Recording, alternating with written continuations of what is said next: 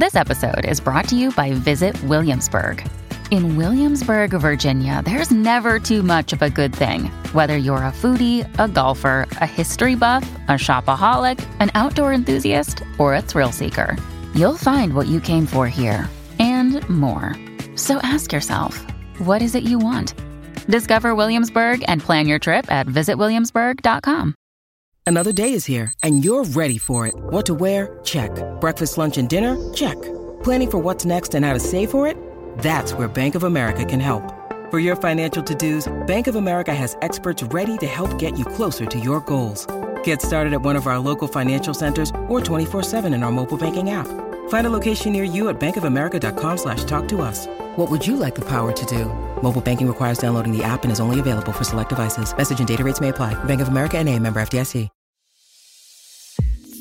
This is the art of charm. Learn everything you need to know to crush it in business, love, and life.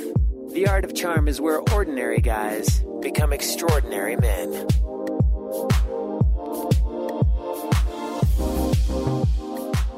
Welcome to The Art of Charm. I'm Jordan Harbinger. The Art of Charm brings together the best thought leaders, teachers, and exceptional individuals to teach you how to be a top performer in life, love, and at work. Imagine having a mix of experienced mentors teaching you their expertise and packing decades of research, testing, and tough lessons into a curriculum. We may not have all the answers, but we do have all the questions. Make sure to stay up to date with The Art of Charm and get some great stuff that we don't or can't share on the show by signing up for the newsletter at theartofcharm.com. That's where we'll email you our fundamentals toolkit that covers topics like body language and nonverbal communication, dating, attraction, persuasion, networking, public speaking, negotiation, and a whole lot more. I also want to encourage you to join us in the first Social Capital Challenge at theartofcharm.com slash challenge. This challenge is about improving your social capital, inspiring more people to develop a personal and professional relationship with you. During the first four weeks, we're going to be giving away something special as well, so keep your eyes open for details. You won't want to miss on what we're giving away either. The challenge will get progressively more difficult, so if you think networking is already easy, great. This will make you a better networker and it will make you a better connector of people. Oh, and last thing, if you want to have accountability, please invite your friends to theartofcharm.com slash challenge as well, and they can join the challenge too. Today, we're talking with my friend Jason Connell on the show. We're going to talk about being a high performer and how it won't solve all your problems, uh, how sleep and taking care of yourself come into play, and how to do that a little bit better, mastering your inner voice, stop neglecting yourself, and a process he calls interviewing yourself, which I think is really interesting and probably super, super useful. I'm going to check that out for myself. And we do a magic trick live on the show, which is kind of interesting and kind of random.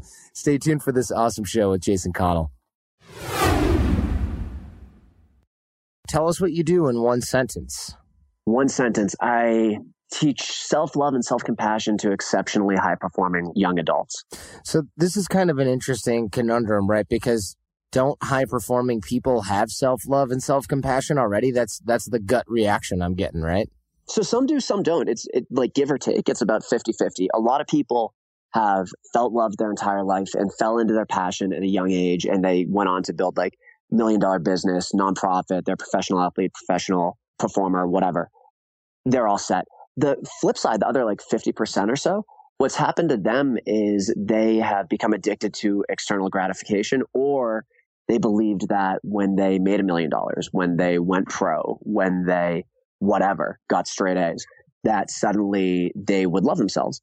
And um, in the way that alcohol tends to magnify however you already feel, success does the exact same thing. So if you don't love yourself, if you don't treat yourself well, if you don't prioritize yourself, and then you become successful, it's just going to get worse, not better. Wow, interesting. So you can actually ignore the problem into becoming larger, like most problems, actually. But the idea of becoming a high performer is not actually going to solve the problem, which is funny because that's why most I shouldn't say most. That's why a lot of people decide to become high performers, especially at a young age, because they're trying to please somebody themselves, their parents, whatever. And, uh, that, so it's kind of counterintuitive. Yeah, big time, big time, big time. And I've like to be transparent or empathetic. I've fallen into that trap a million times in my life. I've thought, well, if I just get a girlfriend or if I just make $100,000 this year or if I just travel the world, then suddenly I'll be happy uh, it, it, took me a long time, and I think it takes a lot of people a long time to realize that like all that stuff, happiness, confidence, connection, whatever it is you're looking for, it pretty much starts inside you and with the emotional work of figuring out who you are and treating yourself really well and realizing you're worthy of it all. Where do we start with the emotional work? Because that's that's kind of vague and also probably really important. I appreciate you calling me out on that. It's super vague. So for the average person that I work with, I, I uh, the first question I ask almost all of them is, "Hey, how many hours a night are you sleeping?" And these days we wear sleep deprivation as though it's a status symbol. Yes. As though like if you get yeah. by on four hours of sleep, you're way more important than everybody else in the world. And that is total bullshit. The first level of emotional work for a lot of people has nothing to do with like digging into your childhood or what it may be, but actually taking good care of your physical body because the relationship between the physical and the emotional is so much more interwoven than we realize. So the bare bones first step, if you are a person that on paper should be loving life, but played out in reality, something's missing or you're quietly depressed or whatever, is like spot check how much care you're taking of yourself. Aim for eight, nine, 10 hours of sleep a night. Eat more fruits and vegetables, drink more water, and hang out with your friends. And then the real emotional work, once you've got the basic stuff down, tends to, I, I think the first step I take with most people is asking them what their inner monologue sounds like. I'm sure, Jordan, you're aware of this, but some people listening might not even be aware that they have an inner voice. So the first step is to be quiet and just listen as your inner voice starts talking to you. And most people's inner voices, and this is totally true of me before I actually addressed it, most people's inner voices are an asshole. Yeah. And yeah. it's your job to hear that and let it speak uh, and see what's true and see what's not true and move forward from there. Yeah, most people's inner voice, it's it's like if you treated your friends like you talk if you talk to your friends like you talk to yourself, you wouldn't have any friends. yeah, that's unfortunately really, really well said and really true. And high performers are probably even more likely to have this because what the high performer's voice says is, you should be working right now. Well, look at you sitting on your butt. And then, yeah. you, and you get out of the shower after a long day and it goes, look, this is what you look like since you don't work out is n enough look at you, you know, you're not taking care of yourself. I mean, people like, I mean, I, I know this because this is what happens in my own head a lot of the time. And then I have to go, all right, this is supposed to be motivating, but you're not doing it quite right. It's like a, like your nasty grandpa who's like, Hey, look at you, you slob, get back to work. And it's like, I appreciate what you're trying to do here, but I've got, I'll take it from here. And you have to let your conscious mind kind of take over and go, look, you, you work out three, four times a week. You're eating decently. You're working hard. You, you know, you don't have to treat yourself that way. And, and it's tough because it's a conscious process.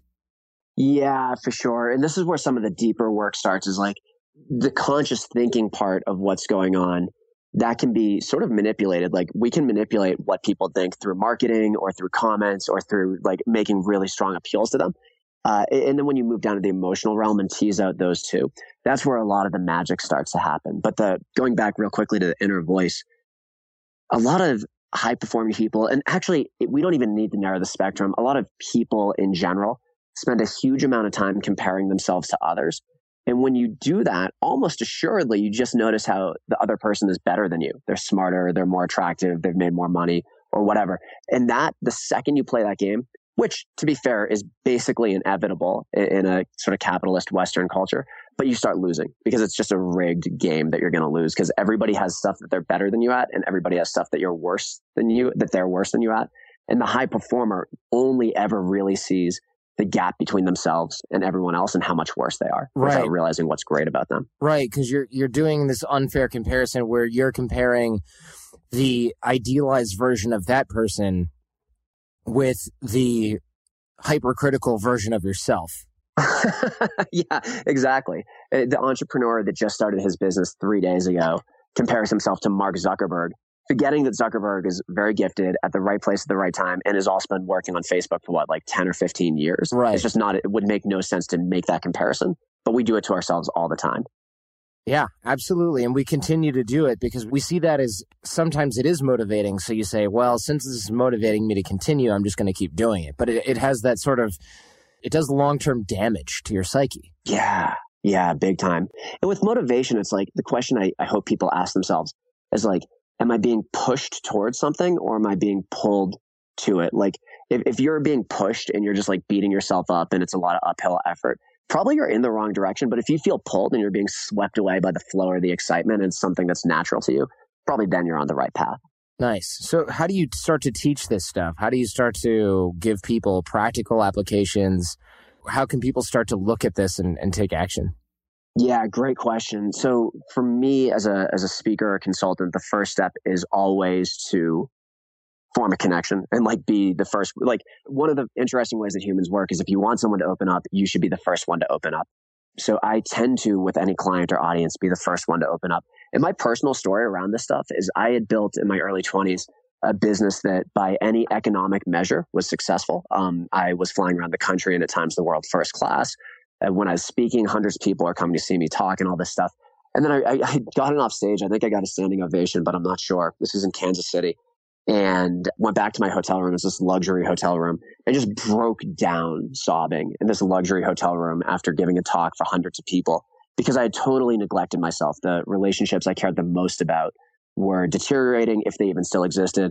My physical health was crap. My mental health was crap. My spiritual life, if, if that's important to you, was totally non existent.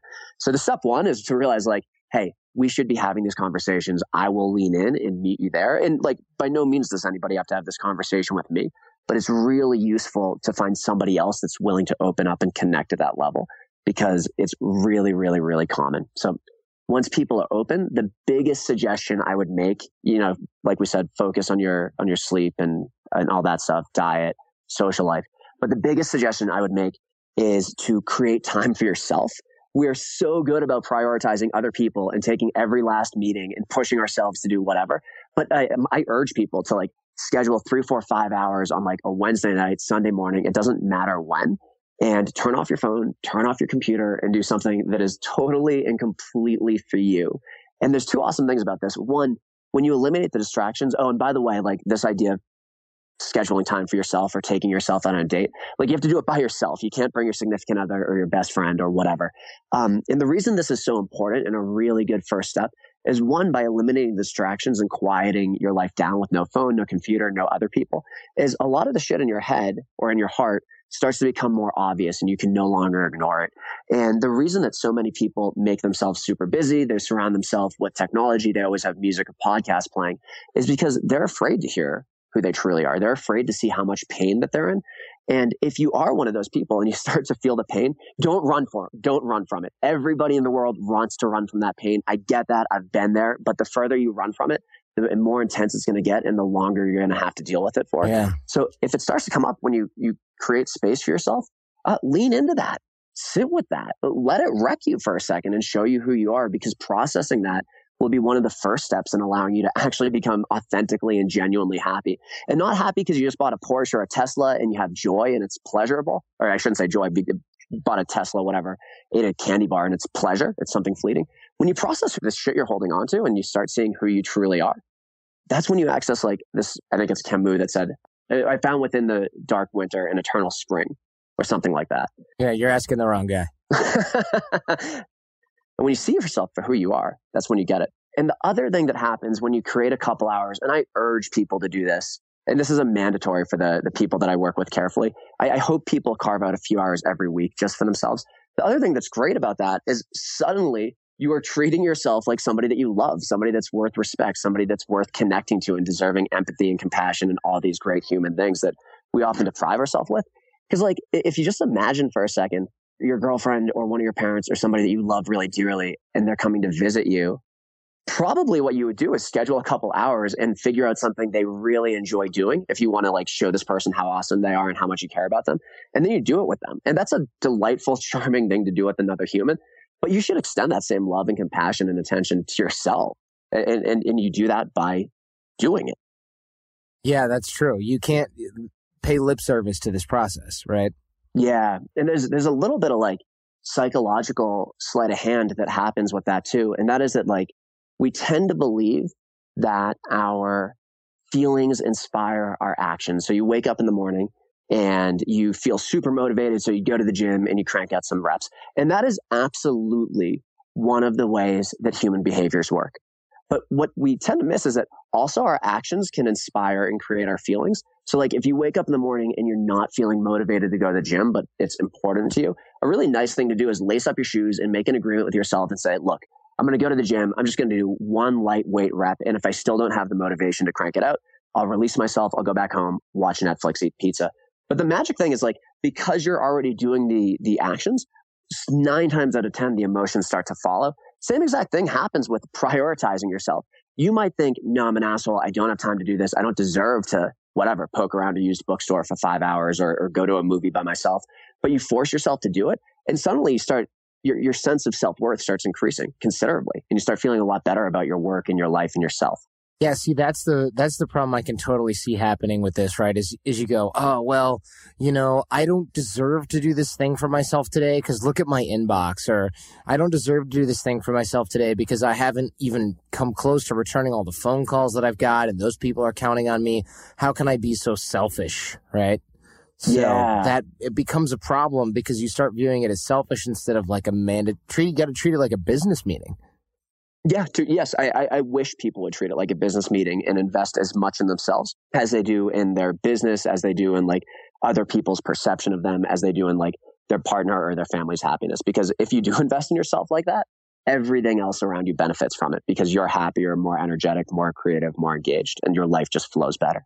Yeah, I, mean, it seems like it can be really complicated to, or not complicated. It's simple. It seems like it can be difficult though to bring yourself to think about it in that way because it's actually for you, right? And and we're always our own last priority. Not not everyone, but many folks for sure. Yeah, you're right. And, and what I tell people is like, look, if your if your life is going how you want it to, and for a lot of people, their lives are. That's great. I, I want more people like you. Don't change too much. Like whatever you're doing, you're in your zone. Awesome. But if your life isn't going how you want it to, and like you're waking up feeling stressed, or you're not engaged, or you wish you weren't doing what you're doing or where you are, like you need to make a change. I, I imagine a lot of the people that you work with, Jordan, that are attracted to your stuff are fairly well educated people. And in the Western world, we value education a ton. And to some degree, we should. But what that implies is that we can think ourselves out of problems, um, which just it doesn't work. You, you need to take action to actually solve a problem. So again, if your life is going how you want it to, perfect. I want more people like you. If not, realize that you're going to have to make a couple changes to get the results you want and a really nice change to experiment with. And I'm not even saying commit to for a year. Just commit for, for next week is prioritizing yourself and carving out five hours to do something you want to do. Over the last 17 years, we have launched our fair share of online courses, coaching programs, and finding the right platform has always been a challenge. They say if you do what you love, you never work a day in your life. But if you're an entrepreneur, you know the hard work that comes with it.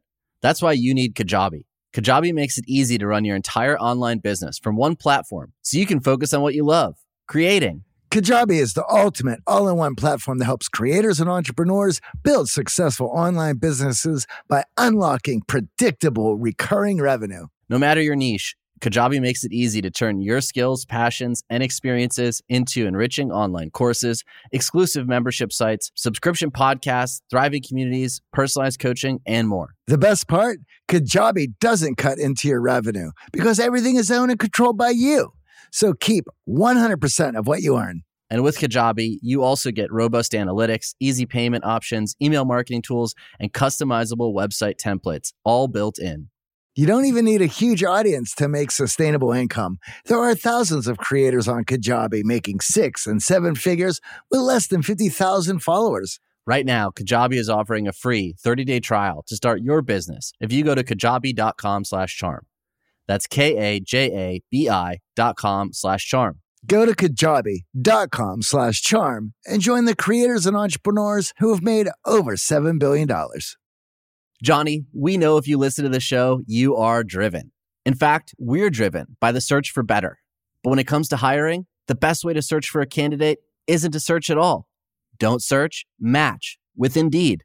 If you need to hire, you need Indeed. Indeed is your matching and hiring platform with over 350 million global monthly visitors, according to Indeed data, and a matching engine that helps you find quality candidates fast. Ditch the busy work. Use Indeed for scheduling, screening, and messaging so you can connect with candidates faster.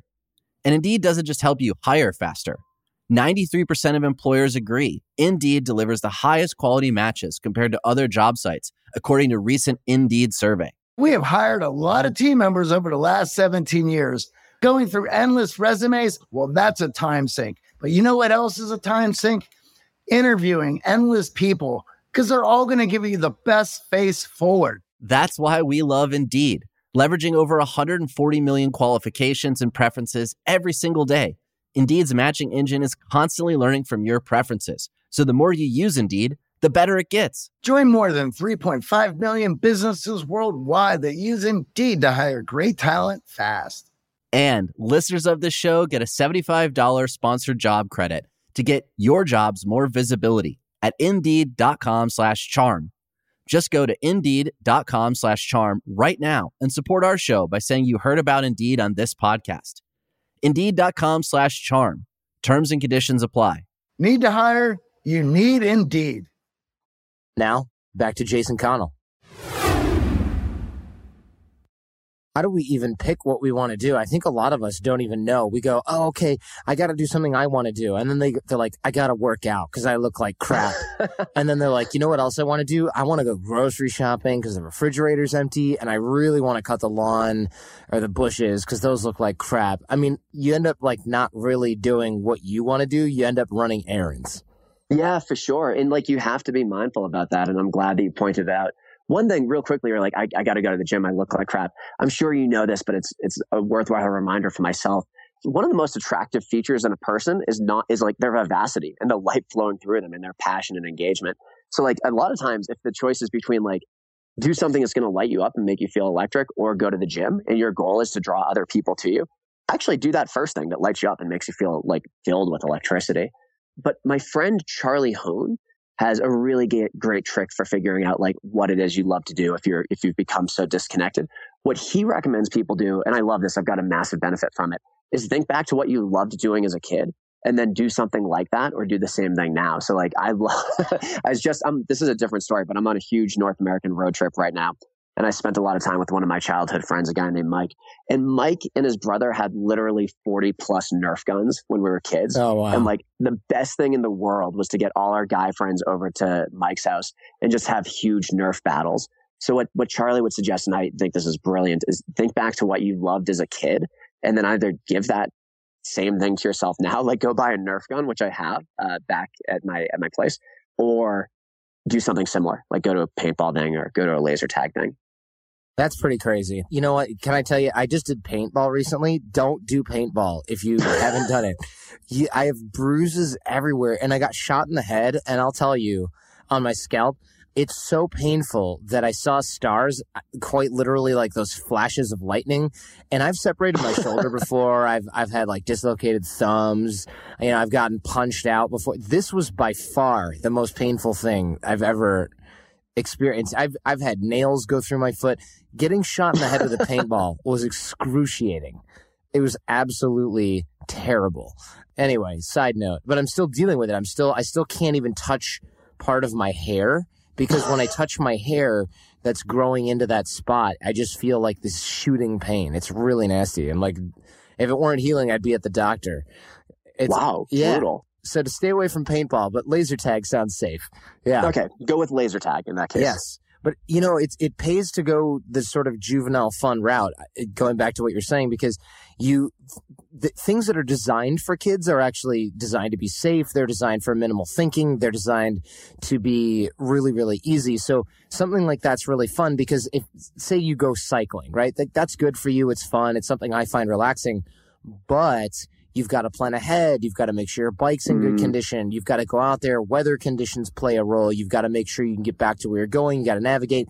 That might be fun. It might be something for you. But when you really, really, really want to unplug, you've got to do something that's so autopilot that you could screw up everything and not get injured, hurt, or lost.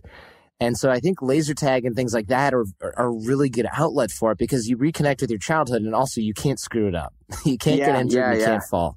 Another good one that like reminds me a lot of childhood is um, improv classes, which has tons of great side effects for people that want to like both improve their happiness and improve their social skills. But largely, and especially at the beginning levels of improv, like it's just playing games. It's like recess for adults. It's really phenomenal. That seems like you could be nervous doing that, though. It seems like that might be a little bit of a stretch for a lot of people. I always recommend improv, though, because I think it does get you outside your comfort zone in a fun way. But uh, I think for some people who aren't professional speakers and performers, it might be a little bit like, whoa, go up there and be jokey in front of people. I've never done that before.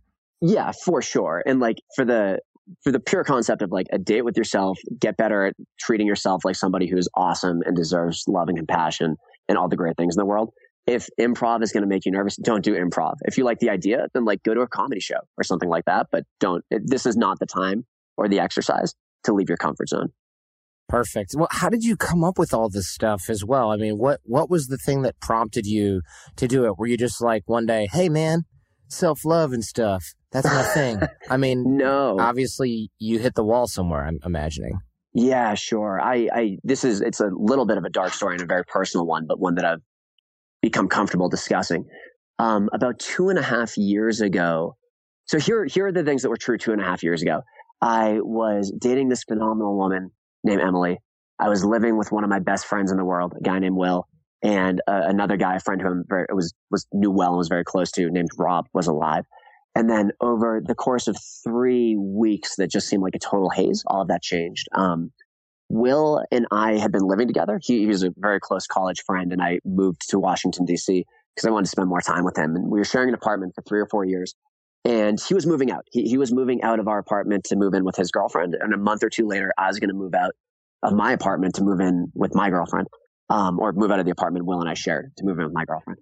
And um, I remember packing the U-Haul van with Will and it was our guy friends. And I had to duck into the bathroom because I was, I was like choking back tears and I didn't want to cry in front of my guy friend. I was just, or guy friends. I was just really sad to see Will leave. And it was no big deal because I was, I was really excited that Emily and I were going to be living together. And I had just, I was flying out of Washington, DC to go to Maine where I had a, a speaking tour. And I remember getting ready to go on the plane. Emily called me and said, you know, uh, I just got this job offer. It's this my dream job, but it's in Alaska and I really want to take it. And I was at a point in my life where I wanted to pull the people that I love in closer to me. Emily uh, was at a point in her life where what she needed to do was invest in her career. And that was totally the right decision for her. But our relationship wasn't able to take that intense distance because she also, that was also one of the places in the world where I couldn't run my business from. I couldn't really be a very effective speaker because of how the airports are mm-hmm. and I mm-hmm. couldn't get to my clients. Um, so then Emily and I decided to break up, and it was a you know it was a loving, good breakup as far as those things go. Remarkably painful, but done for the right reasons. And um, all of those things, you know, that those are two shitty events all at once, but things that I might have been able, might have been equipped to handle. And then just shortly thereafter, after Em and I broke up, uh, one of my friends, this guy named Rob, died. He's 28 years old, and his heart just sort of stopped. And this spun me out big time. I, I, have never been a big drinker and I was just drinking myself to sleep. I was waking up, uh, had no, not even enthusiasm for, for life, just like no desire whatsoever to be a human. And at the same time, as my personal life was kind of collapsing, my professional life was just lighting up, lighting up to the point where like I'm getting requests from around the world to speak on leadership and and how people can. At the time, I was talking. The phrase I used was escape the matrix, how you can sort of free your mind from the influence of society and marketing and, and be more of who you truly are. Um, so my personal life's collapsing, my professional life is flourishing, and I feel like I'm in the middle of the storm and it's all just terrible. And I, I literally woke up one day and realized like, oh shit, the problem I'm having is that my confidence is shot. Like people don't know who I am professionally. They just see this version of me on stage. And then also my personal life has collapsed and I, I can't move through the world anymore unless it's just to work. And I spent a lot of time trying to understand where authentic confidence came from. Not the fake it till you make it thing, which is popular and mm-hmm. for some people works, but the, the sense of waking up and being like, ah, I can do what I want to do. I can leave my comfort zone and, and my the desires and wishes that I have are things that I can fulfill, even though it might take work. Um, and what I learned through, to some degree, reading, to some degree, interviewing experts, but to a large degree, like experimenting and living and seeing how things went for me was that the real root of confidence is self love and self compassion. And then as I'm on this, this speaking tour, trying to fix my personal life, I realized I'm not offering myself any self love or self compassion in my professional life. And we talk about like work life balance and we talk about the divide between our personal lives and our professional lives, but that, that's not real. Like you're still the same human when you wake up and you're you're playing with your kid or talking to your girlfriend as you are when you're, you know, in your cubicle or on a sales call or whatever it is you do professionally. It's not like you blink twice and you're a different human at work and you blink two more times and you go back home. You're still the same human.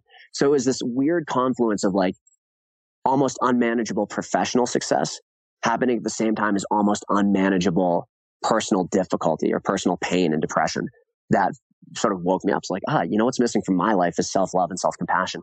And because I have, you know, I'm very blessed to have access to really high performing people by my my line of work. I've worked with everybody from members of President Obama's cabinet through the other day. I gave a lecture in a sixth grade classroom. I, I noticed that what was true for me was also true for a lot of other people and that they were neglecting themselves. So this is a long, long answer of how I came to what I'm speaking on and what I'm consulting on now. Yeah, wow. And you've always been kind of a speaker and a performer, actually. I mean, is it true that you're like one of those child entertainers? Do you have the package? I have the package. Okay, this delights me. Yes. Uh, I, I didn't talk about this very much until the past like year and a half when a friend sort of helped me realize I should talk about it. And that's a real part of my narrative. Um, I was a child entertainer, a professional magician. When I was nine, I was paid to perform at my neighbor's birthday party for like 10 bucks. I was very, very fortunate in that I had an excellent mentor who came from the entertainment management world. He managed a handful of just remarkably successful performers. And uh, he mentored me totally for free. And by the time I was 18, I was doing as many as six shows a week, oftentimes for hundreds and hundreds of people. Uh, my clients included professional sports teams and Fortune 500s. So yes, I have sort of grown up on the stage. I, I'm imagining you're like on the Denver Broncos and they're like, Hey, we're going to have entertainment at the party. And they're like, yeah. And this like 11 year old kid walks on stage and is like, here's a dove and the dove is gone. and you're like, they're like, that's not what I had in mind. So that your read on that, Jordan, is 100% accurate. So when you're like a 14 year old child performer, there's not a lot of circumstances where you're going to get harassed by the audience or heckled by the audience because, you know, they're going to give you a lot of leeway, leeway. You're a kid. But there's this one professional sports team, and I'll say that it, it was a hockey team. And I was performing for them on a sport, on a school night. So I like I literally had to go to high school the next day. You're like, guys, guys, calm down. Everybody take their seats. I have math really early tomorrow. Yeah, yeah, exactly. And it's just the act before me was this comedian who, when I was like 14 or 15 and all of this happened, like it was just like the dirtiest, most ribald stuff I had ever heard. And then all of a sudden there's this, like this awkward 14 year old in a white, crappy white tuxedo looking back that I thought was pretty awesome doing like weird magic tricks for these these athletes and their girlfriends and their families and it just did not go well and it was one of the two times in my career where i got heckled and looking back rightfully so because i wasn't a good match for them yeah who booked that i mean that's like that's such a ridiculous idea somehow it's like pauly shore goes on and then then like jason connell's gonna perform acts of illusions like whatever that's basically it. Like weird rope tricks that no, like if you actually had magic powers, no magician would actually do. Um, so that was that was not that was a really weird experience. That's so bizarre. Yeah, I could. I took when I saw that, I was like, "That's not real." But you've got something that you're gonna that we're gonna do right now. Yeah, yeah, yeah. So to set this up, I have mailed something to Jordan. I actually mailed to him a few weeks ago. Yeah, and I'm gonna do my best to perform a trick for you, Jordan, and, and the listeners over over over the the airwaves. And what we'll need to do, Jordan, is like you and I will need to sync up. We're going to start slowly, uh, and I'm going to walk you through the instructions just to make sure that the lines of communication are clear. And then on your end, since you are the one having the direct experience, what I would love it is if you were just like, and you're good at this in general, but just describing what's happening, um, so that the audience knows that this is like an authentic thing that's happening in this moment as we're talking together. Yeah. Um, okay, cool. So you have a package that I sent you a couple weeks ago. Go ahead and open that up. Okay. Uh, and I think inside, if I remember correctly, you'll probably find another envelope, but go ahead and let okay. me know what you find. Yes, it says do not open until instructed. Exo Jason. And I took a picture of it next to my microphone with the recording sign in the background just to extra, extra prove that it's real. And it, we can put it in the show notes. We might even be able to make it the show art. So, cool. All right. That'd be great. So let's hang on a second. Let me, there we go. Opening. Oh, there's a lot of staples in this thing. Hang on a second. Okay, there there is a deck of cards in here. Okay, perfect. Um, so what I'd like you to do is remove the deck from the box and then just put it on the table in front of you. Okay. And let me know once you've done that. There's a bunch of cards facing all different directions. It doesn't matter, right? Or, Oh, are these like jokers and advertisement cards? yes. Oh, Yeah. oh, sorry. Just get rid of those. You, you, we don't need those. Okay. Um, so what you should be looking at is it a red deck or a blue deck? It's a blue deck. Okay, cool. So you should just be looking at the the blue backs of the cards. Is that right? Yeah. So the cards are out of the box as instructed. It's down on the table. Okay, Now what? perfect. Jordan, what what I'd like you what I, I said this before, but what's important is that you and I sort of communicate clearly in a way that you understand. So if you have questions or if something is ambiguous at all, please let me know because it's important for us to sync up.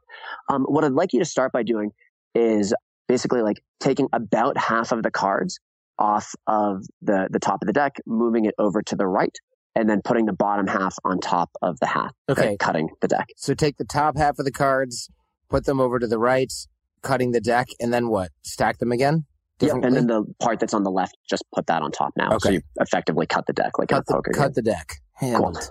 And what I'd like you to do, and don't even necessarily tell me how many times you've done that, but just cut the deck again, like move a chunk from the top over to the right, move the bottom pack back on top. It can be, you know, one card, it can be 37 cards, whatever. Just cut the deck a, a few times and tell me once you're done. Okay, so I'm just kind of cutting the deck over and over and over Yeah, and exactly. over and over. Okay, I've cut it like six times or five times or something. We're good. Okay, cool. And, and, and uh, to be completely transparent, I'm not 100% sure this is going to work because it's not a, Okay, it's not like a surefire thing. might but what I'd work. like you to do now is, um, so the deck is like complete in front of you, right? yes. Okay. So from the top, what I'd like you to do is deal three cards. The first card to the left, the second card to the middle, the third card to the right, all face down. And tell me once you've done that. Done. Dealt three cards out in front of me. Good. So we're going to focus our attention on those three cards. And I want to just quickly demonstrate how difficult it is for to do what it is that I'm, att- I'm about to attempt to do or we're going to do together. Okay. Um, place your finger on the middle card and picture, tell me if you think it's a, a club or a spade or a heart or a diamond. I think it's a uh, a diamond. okay. You think it's a diamond. Yes. Uh, do you think it's a face card or a number card? oh, I don't know. Let's go with face card. Okay, cool. And do you think it's the jack, queen, or king of diamonds? I think it might be the jack of diamonds. Okay, turn over that card and tell me how you did. I did terribly. How did what? What it's, was it? it's the ace of clubs. It's the ace of clubs. Okay, so we've established the sort of difficulty of what we're trying to do. And by the way, don't worry about that. That happens to me all the time. It is way harder to predict a card than anybody would ever imagine. So you're looking now at the ace of clubs and two face down cards. Is that right? Right. Okay, cool. Um, put your hand on or turn over one of the cards. Okay. Wow. And I want you to start off by focusing on the color.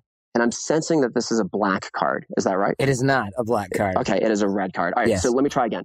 Uh, I'm sensing that this is a diamond. Is It that is. right? It is Okay, a diamond. Uh, and I'm sensing that it is a number card. It is, that a right? number card. And I think the card that you're looking at, if you could just focus carefully on the number, is I believe it's the eight of diamonds. It is the eight of diamonds. Yes. That's pretty impressive. That's pretty cool. Okay, so now what I'd like you to do is you should be looking at uh, two face up cards and one face down card. Put your hand on the face down card, but don't actually turn it over. Okay. And what I want you to do is just like feel the connection. This is going to sound a little strange, but feel the connection between your hand and the card. And what I'm sensing, this is really tough, but what I'm sensing is that it's a black card, that it's a club, that you're looking at the nine of clubs. Go ahead and turn that over and tell me how I did. You think it's the nine of clubs? All right. Yeah. It is the nine of clubs. yes. Awesome. Jordan, you are a very, very, very talented clairvoyant. Excellent job communicating that information to not, me. not bad, man. And I didn't think you were going to get it, but you nailed that last one. Okay, good. I'm really glad to hear that. Thinking about, you know, the art of charm. When I was a child entertainer, when I was a magician, I would always after shows get these weird guys coming up to me and being like, teach me how to pick up women. And I was like, do you mean how to do sleight of hand? And they're like, no, like you can use magic to get girls. And I always thought that was the strangest thing because like magic not once in my life got me a date or a kiss or any real like romantic interest from girls. Right. You're, you're like, dude, first of all, there's jail time involved in asking a 14 year old kid to help you try to pick up chicks. Additionally, I'm 15. What do you think I know about picking up women? Yeah, especially that you like 25 year old dude don't know. Like this, it, it was really a strange thing. And that was like that was like my introduction to this idea of like picking up women. They're like, oh, women have to be picked up. Usually, I just do magic tricks at their birthday parties, and it's it's all downhill from there. yeah, and that was basically my experience through high school. I, guys that go that route, I feel like is so off the scent because they're worried about impressing people when all you really need to do is form a human connection. Yeah. And you, you can like feel if it's reciprocal. Like when you, when you learn to like feel this human connection is like this mutual thing, I'm attracted to her or him, uh, and she or he is attracted to me. Like it takes so much of the pressure and quote unquote game away. And then you just sort of need the audacity to, I don't know, make a move.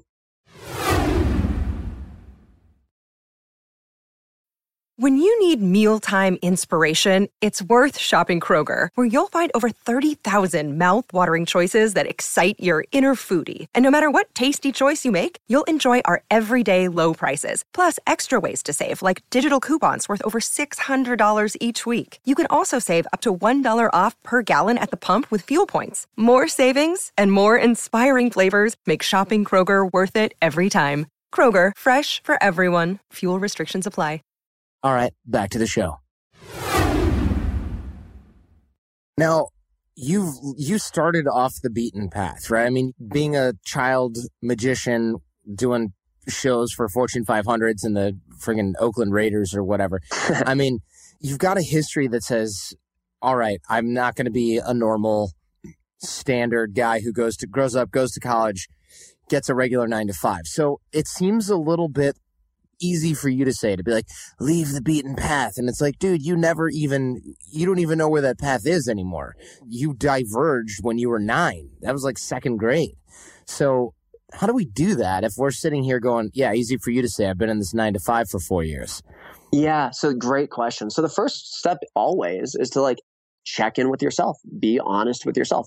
I have a lot of friends that have mortgages and nine to fives and like Roth IRAs and stuff like that that are like on the beaten path and they love it. By no means do I believe everybody needs to leave the beaten path. Now, that said, when you look at where the beaten path leads us, if you just sort of assume that the average American is on the beaten path, uh, it leads you to being fairly overweight. It leads you to watching tons and tons and tons of television every single day. And it leads you to uh, dying with, in many, many cases, a decent amount of debt. Um, so if you are the type of person that kind of you check in with yourself. And what I mean by that is like in many cases, literally asking yourself, and what I encourage people to do is like pen and paper, write down the question, how am I? Am I happy? Do I enjoy my life? And then honestly answer that. And if you check in with yourself and you realize that, you know what, things aren't going how I want them to go, it's it's really flashy. Like a lot of speakers say, like, and make a change overnight. Like, whatever, quit your job and say F you to your boss and fly off to Bali. And that's ridiculous. Like that's such a bold task that nobody's ever going to do it. The real way that people change is slowly and incrementally. So if you feel called off the beaten path, or if you feel as though what you're doing right now doesn't work for you, my suggestion is to figure out something that might be really, really exciting for you and, and then slowly work towards it. So I meet a lot of people who want to start their businesses and be entrepreneurs. And the cultural narrative that we have around that is like what I just said. You say F you to your boss, and then you like go in a garage and you build the next great tech company. And maybe one out of a million people succeeds at doing that. A much better path is to like slowly decide, you know what, I, I think I might want to try working for myself. And then you move that forward just a little bit each day. So, or each week. So, week one, maybe you find an entrepreneur that started a business related to one that you want to do, and you ask her to get a cup of coffee and you pick her brain Week two is you figure out how much money you're actually going to need to have saved up so that you can invest in your business and yourself and leave your bot and leave your job. And you start sort of slowly saving that money up. The real change is, is in baby steps. And you're right to observe that it's been a while since I've been firmly planted on the beaten path. And believe me, there are times when I really, really want to be because people that are listening that have left the beaten path know that along with that comes a very real sense of isolation at times, almost crippling. Yeah. Um, that doesn't change the reality that the way you leave the beaten path, the way you are true to yourself, is just sort of incremental baby steps. I mean, that's exactly how I do it to this day. Yeah, a lot of people who do sort of bounce off the beaten path, to use the cliche, eh, we kind of, and I say we because obviously I'm not really a nine to fiver myself. It's really easy to blur reality and talk about how cool it is. And, you know, I try to do kind of a counterpoint to that in a lot of ways where I'm like, hey, by the way, remember those? I used to call them post office days where I'd wake up in the morning and want to get a job at the post office because being an entrepreneur sucked so bad. My stress level was so high. My hair was falling out and I hated my whole life ever, like everything in my life. I mean, and it was just terrible. And I, I was super depressed. And that was during AOC. Like this is during like some of the times when I was running this business. Now I love it, but it's really easy to forget all of the constant rejection and all the, the neat, like the way you have to dig deep and motivate yourself because you don't want to remember that stuff because it's painful. So when you talk to other people about it, you're like, yeah, being an entrepreneur rules. And then you see this other camp of entrepreneurs and businessmen whose job it is to sell you the dream Uh, like, oh, just buy my course and you'll eliminate all that pain. So they're minimizing it too, except when it makes sense for them to market like, are you in debt? Do you find it hard to build your fan base? Buy this product I have. So it's very difficult to get accurate reflections on this stuff. And it's really hard to have a frank conversation because it's rarely discussed. Yeah, and I, I, I love you so much for having just shared that with with me and with the people listening everybody that I know that has gone on to like successfully build a business or leave the beaten path or like take the, find the courage to be true to who they are has dealt with a certain amount of struggle around that. And you have to really feel that what you're doing is so true to you that you're willing to make that sacrifice because it's going to be crappy. I mean, I had days where I had many, many, many days where I couldn't even afford to like get a beer or a coffee with my friends. And I would just lie and be like, Oh no, I'm busy because I didn't want to say that I was that poor and that strung out and, and that like is that's struggling. So what happens is exactly what you said. People compare. So, you know, a young podcaster is going to look at you and they'll say, wow, Jordan's got a huge fan base. He is very influential. He's, he's fairly famous for what he does. I want to be like that. And you just gave those people such a gift because you said, look, I, I, struggled to get here. There's days when I wanted to work at the post office. And these people that are aspiring to be a, a man like you, when they're struggling, they'll feel less alone. And I'm so glad that you shared that because it's such a true narrative of many, many, many people's story. And it's just one that they don't share, which is criminal. Well, thank you for that. But I, I share it all the time here. People are probably sick of it, but I appreciate you saying that. um, you've actually got a really good resource here about forming a deeper connection with yourself. I think it might be good to wrap with that. I mean, you've got a really interesting exercise, which is interview yourself. And you've even got some questions. We'll make it uh, like a link or a download or something available to people. We'll link that up in the show notes. You've got a list of questions. What's the, how do we interview ourselves? Why do we do this? Why is it important? I think this is a great place to wrap. Yeah, I, I, I would love to close on that note. So let's start with why that's important, and then we'll talk about the process of actually doing it. The reason it's important to interview yourself or form a real deep, authentic connection with yourself is because most people go through life without ever truly knowing who they are. And I had a moment where I was on a date with this girl. She's a really sweet girl. I was 22. I was in Montreal, and she had asked me, "Jason, what are your what are your three passions in life?" And at 22, I just started building my business, Ignited Leadership, and without hesitating, I was like, "Oh, Ignited Leadership." And then she's like, "Oh, what are your other two? And I couldn't think of them. Like I had become so wildly disconnected from myself that I couldn't name my three passions, the three things I love the most in the world. And I've gone on to ask that question to a lot, a lot, a lot. We're, we're talking thousands of people. And the normal thing is for people to be so disconnected from themselves that they can't name their three passions. And what happens when we're disconnected from ourselves is the world superimposes itself on, on top of you. Like politicians tell you what to think, marketers tell you what to buy, your friends tell you what to wear, whatever. And I am a victim of this as well. Unless you create the space in your life to actually connect to yourself, you'll be a victim of that. So, and the other really good reason why people should take the time to connect with themselves is that this is where genuine confidence comes from. Knowing who you truly are is the foundation of, of authentic confidence that will drive you to sort of get whatever it is you want out of life. And the process that I go through with myself and many, many, many of my clients and audience members, and what I urge the people listening right now to do is to schedule a couple hours. And I used to say just do it in one day. Now, what I've realized is that if you stretch the process out over a month or two, you're going to get much more out of it. And what I hope people do is literally put in their calendar like Sunday mornings. And this is a process I go through with myself once or twice a, a year. Um, and I schedule Sunday mornings from about nine to noon as just pure Jason reflection interview time. And again, like taking yourself on a date, the goal is to be totally present with yourself. So no phone, no computer, no friends. Go to a coffee shop or a lake or wherever you can focus easily and ask yourself big, bold, open-ended questions. And I'll give you a few examples in a second and we can link to, to more in the show notes. But the, the, the real trick to answering these questions is to write down the answers like pen and paper. That does two things. One, um, when you look at brain activity, one of the highest instances of electrical activity in the brain when you're fully engaged is when you are writing, especially physically writing. Um, and two, the other thing is it forces you to crystallize your thoughts because oftentimes our thoughts are sort of like this gaseous thing and we're not totally aware of their contents. When you force them into words, that creates something clear. Yeah. So what I want people to do, schedule that time, ask themselves big open-ended questions. And here's two really, really, really nice ones. One is if I was going to die three months from now, what would I do? How would my life be different? And this question is going to give you access to a lot of what's actually important to you. The other question that I think everybody should spend time thinking about is, you know, if I had a billion dollars or a hundred million dollars, just effectively infinite money, what would I do? And suddenly what happens when you ask yourself these two questions, and if you can find the crosshairs, is you find a lot of truth and you find a lot of energy. And I'm going to send you a, a PDF that you can share with your, with, with the listeners with more questions. But as you're asking yourself these questions, there's a couple things to tune into. One is sometimes when you're answering questions, you're going to feel super energetic and super alive. And that's you. Like that is your truth. And what happens to many, many, many people I see, and these are the people, by the way, that go on to like watch four hours of TV a night and drink way too much and, and they sort of die way before they die while they're alive is they feel every now and then they feel that sensation of being alive and they get really excited that electricity courses through their body.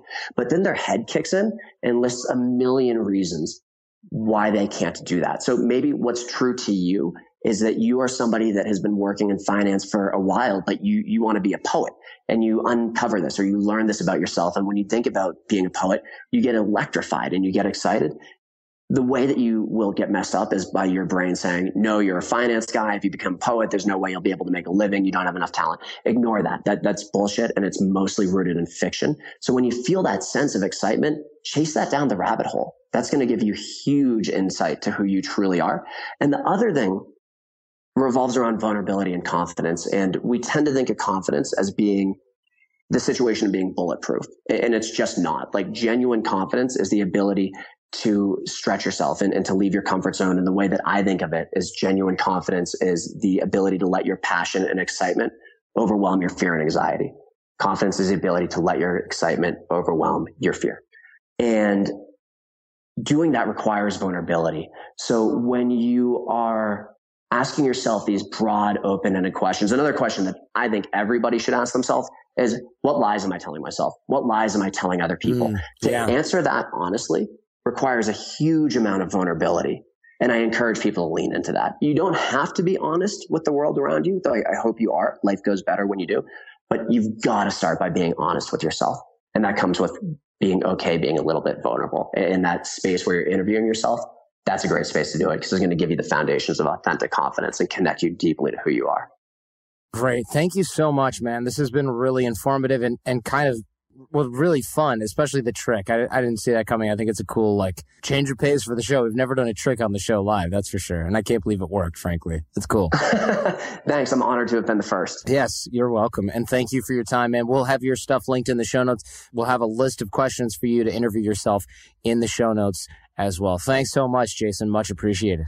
Been a total honor, Jordan. Thank you. Talk to you soon. Interesting show. Producer Jason, Jason Connell did a pretty good job. What do you think? I thought he knocked it out of the park. You know, it's funny because I, I love the process of interviewing yourself.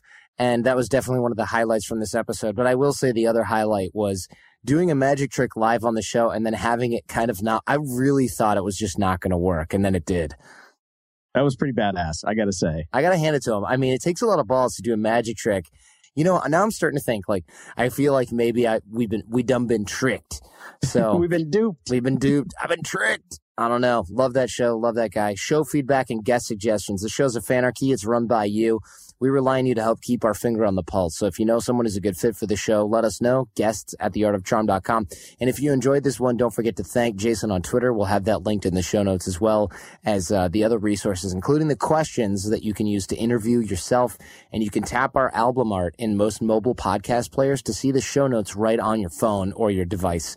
I also post a lot of stuff on Twitter that never makes it to the show. I'm at the Art of Charm on Twitter. Bootcamp details, bootcamp.theartofcharm.com. Remember, we're sold out months in advance. Plan ahead. Get in touch now.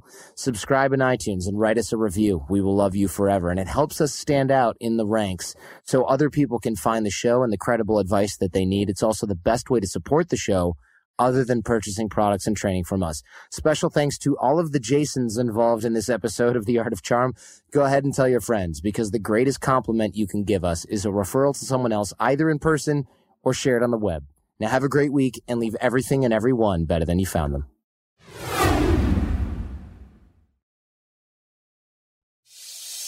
Thanks for listening to The Art of Charm.